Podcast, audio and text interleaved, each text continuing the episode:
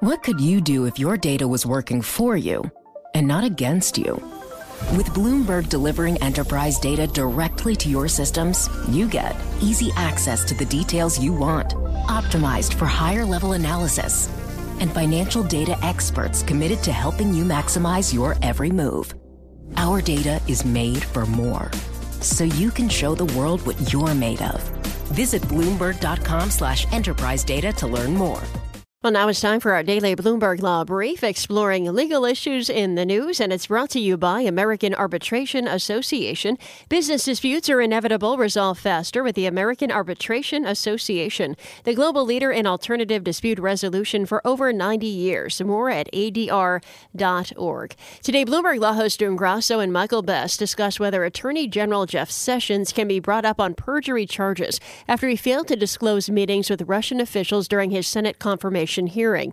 They speak with Jennifer Rodgers, Executive Director of the Center for the Advancement of Public Integrity at the Columbia Law School. Jennifer, perjury requires a statement under oath that is false, material, or significant, and that the speaker knows is false. Does Sessions' testimony fit the legal criteria for perjury?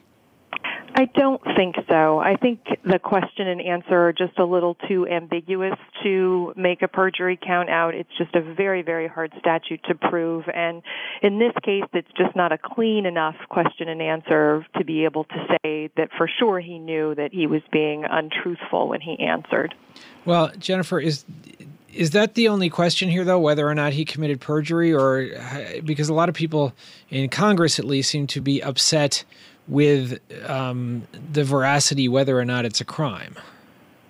Well, there are a whole host of issues about whether the Attorney General was misleading Congress, and if so, whether he should resign. And, you know, there's a false statement statute also that could be applied here. There's even a misdemeanor statute for misleading Congress that was used back in the Watergate times.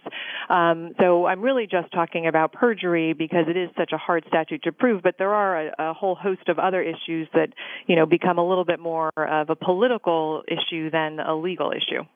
And so, what what you know? Let's say that you can't prove perjury here.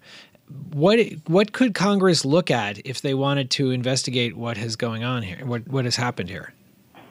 Well, on the legal side, you know, there's really just perjury and false statements, neither of which I think is going to be actionable here unless additional information came out. Um, and then there's the misdemeanor about misleading Congress. That one is a possibility.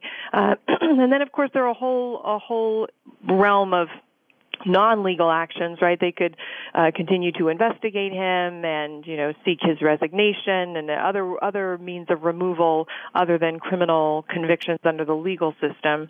Uh, but as far as the law is concerned, the options are pretty limited, at least uh, on the evidence we know now, unless something else comes out.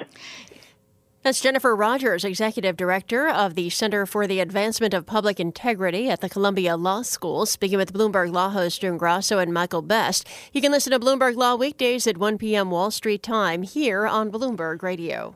And that's this morning's Bloomberg Law Brief. You can find more legal news at BloombergLaw.com and BloombergBNA.com. Attorneys will find exceptional legal research and business development tools there as well. Visit BloombergLaw.com and BloombergBNA.com for more information.